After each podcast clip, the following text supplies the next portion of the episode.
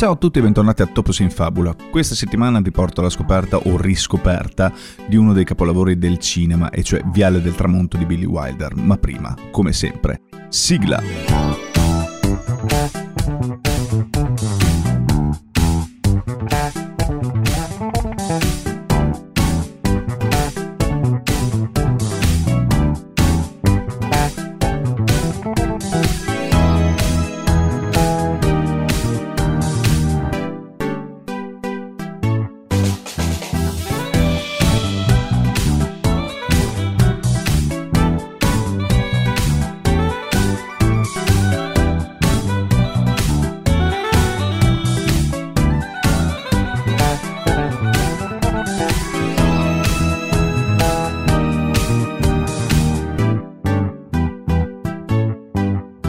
Secondo l'American Film Institute, Viale del Tramonto, in originale in inglese Sunset Boulevard, è uno dei migliori film americani di tutti i tempi. All'epoca della sua uscita nel millenovecentocinquanta provocò un certo scompiglio tra i divi e i produttori hollywoodiani. Il film nacque da una semplice curiosità del regista Billy Wilder, il quale, vagando tra le ville più lussuose di Los Angeles, si domandò come vivessero le star del cinema muto ormai al crepuscolo, per l'appunto al Viale del Tramonto. La storia che prese forma da questo interrogativo è una delle analisi più meticolose e disturbanti del cinema e dei suoi lati più oscuri. Viale del Tramonto è metacinema, ovvero cinema che parla di se stesso. Vediamo in che modo, allerta spoiler ovviamente. Joe Gillis, interpretato da un grandissimo William Holden, è uno sceneggiatore di Hollywood con discreti successi alle spalle. Adesso però si trova in un periodo di stasi creativa mentre scappa da alcuni esattori. Eh, Joe si nasconde nel garage di una villa apparentemente vuota su Sunset Boulevard. Eh, scoprirà invece che vi abita Norma Desmond, interpretata da una grandissima Gloria Swanson. Grande diva del cinema muto, Norma Desmond, ora ritiratasi a vita privata col suo maggiordomo. Norma sta lavorando ad una sceneggiatura di un film muto col quale vuole ritornare alla ribalta e chiede a Joe di visionare il suo lavoro. In cambio gli offrirà denaro, alloggio e ogni comodità. L'attaccamento della diva verso lo scrittore aumenta sempre di più ogni giorno finché Joe non si ribella e scappa dalla villa. Sarà costretto a ritornarvi perché Norma ha tentato di suicidarsi a causa dell'abbandono e non ne uscirà più vivo. Il Sunset Boulevard del titolo è la strada simbolo di Hollywood e del suo glamour, dove nel millenovecentoundici aprì il primo studio cinematografico, la Nestor Film Company. Tuttavia, per il protagonista Joe Gillis, Hollywood è stata una delusione mascherata da opportunità. Il benestare iniziale che, o il benessere iniziale che si era guadagnato dai produttori ora scarseggia e le sue sceneggiature non sono più appetibili. Quando si reca alla Paramount per discutere con un produttore, il colloquio è lo stesso che si potrebbe sentire alle bancarelle del mercato. Qui l'arte sottostà al guadagno, le pellicole vengono girate e impacchettate secondo formule fisse e sicure, un po' come succede oggi.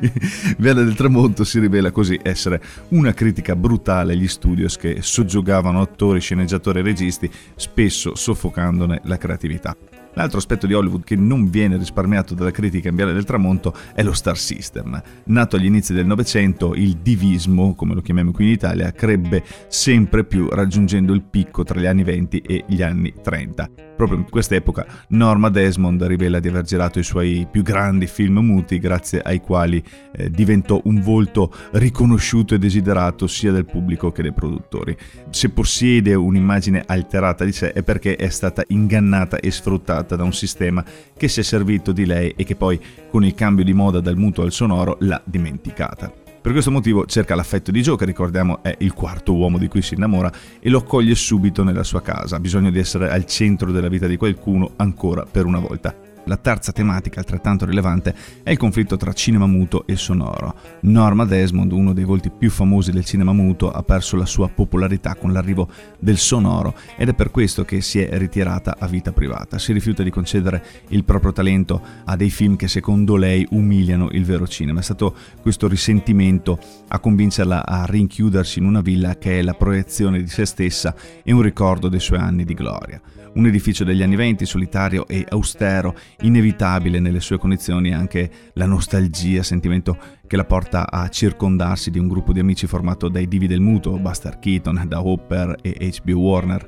Altrettanto emblematica è la scena in cui eh, Norma visita la Paramount, dove Cecil DeMille, col quale aveva collaborato in passato, sta girando quello che sembra un colossal sonoro. L'attrice si siede al posto del regista in attesa di parlargli. Un microfono per la presa del suono arriva all'improvviso sopra la testa di Norma e lei, indignata, lo spinge via. Il disprezzo della regina del muto per l'avvento del sonoro era già stato assodato, ma qui è stato ribadito con eleganza. Norma è letteralmente sovrastata dal sonoro.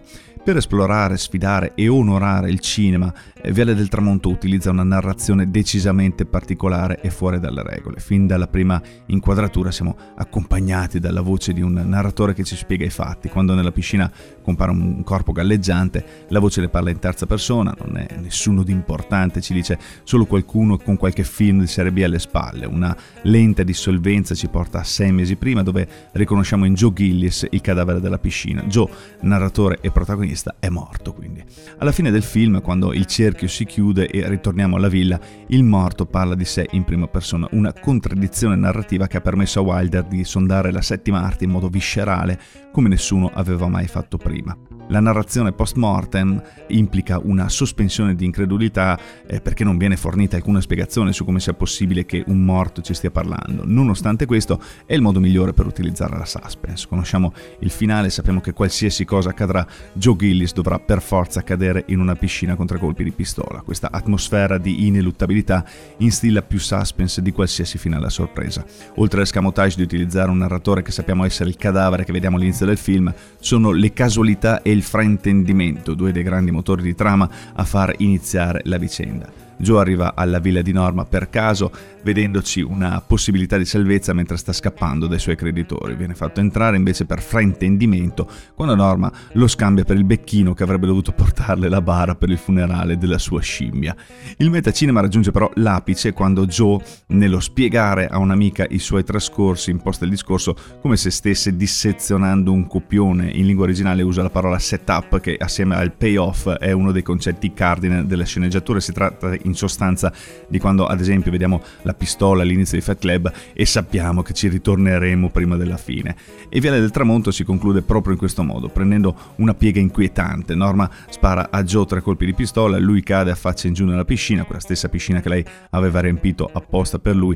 Il cerchio si chiude, ecco il cadavere che abbiamo visto all'inizio. L'attrice si ritira in casa in uno stato di pazzia allucinata. Eh, l'arrivo della polizia e dei giornalisti viene scambiato per l'arrivo di una troupe cinematografica eh, guidata da Cecil DeMille. Eccomi, Demil, sono pronta per il mio primo piano. Queste sono le, le ultime parole di Norma, che si avvicina all'obiettivo con lo sguardo, eh, diciamo prima allucinato, e si prepara a girare il suo film monumento. Ma la pellicola non potrà essere che il suo film funerale. Questo segna infatti la fine di Norma Desmond e la sua morte cinematografica. Possiamo solo immaginare cosa succederà dopo. L'attrice verrà accusata di omicidio, arrestata, e il suo primo piano apparirà in ogni telegiornale. Una fine che Norma non avrebbe certo accettato, troppo volgare per una stella lucente come lei. E con questo si conclude anche questa puntata di Topos in Fabula. A me non resta che ringraziarvi come sempre per l'ascolto e darvi l'appuntamento alla prossima settimana con una nuova puntata.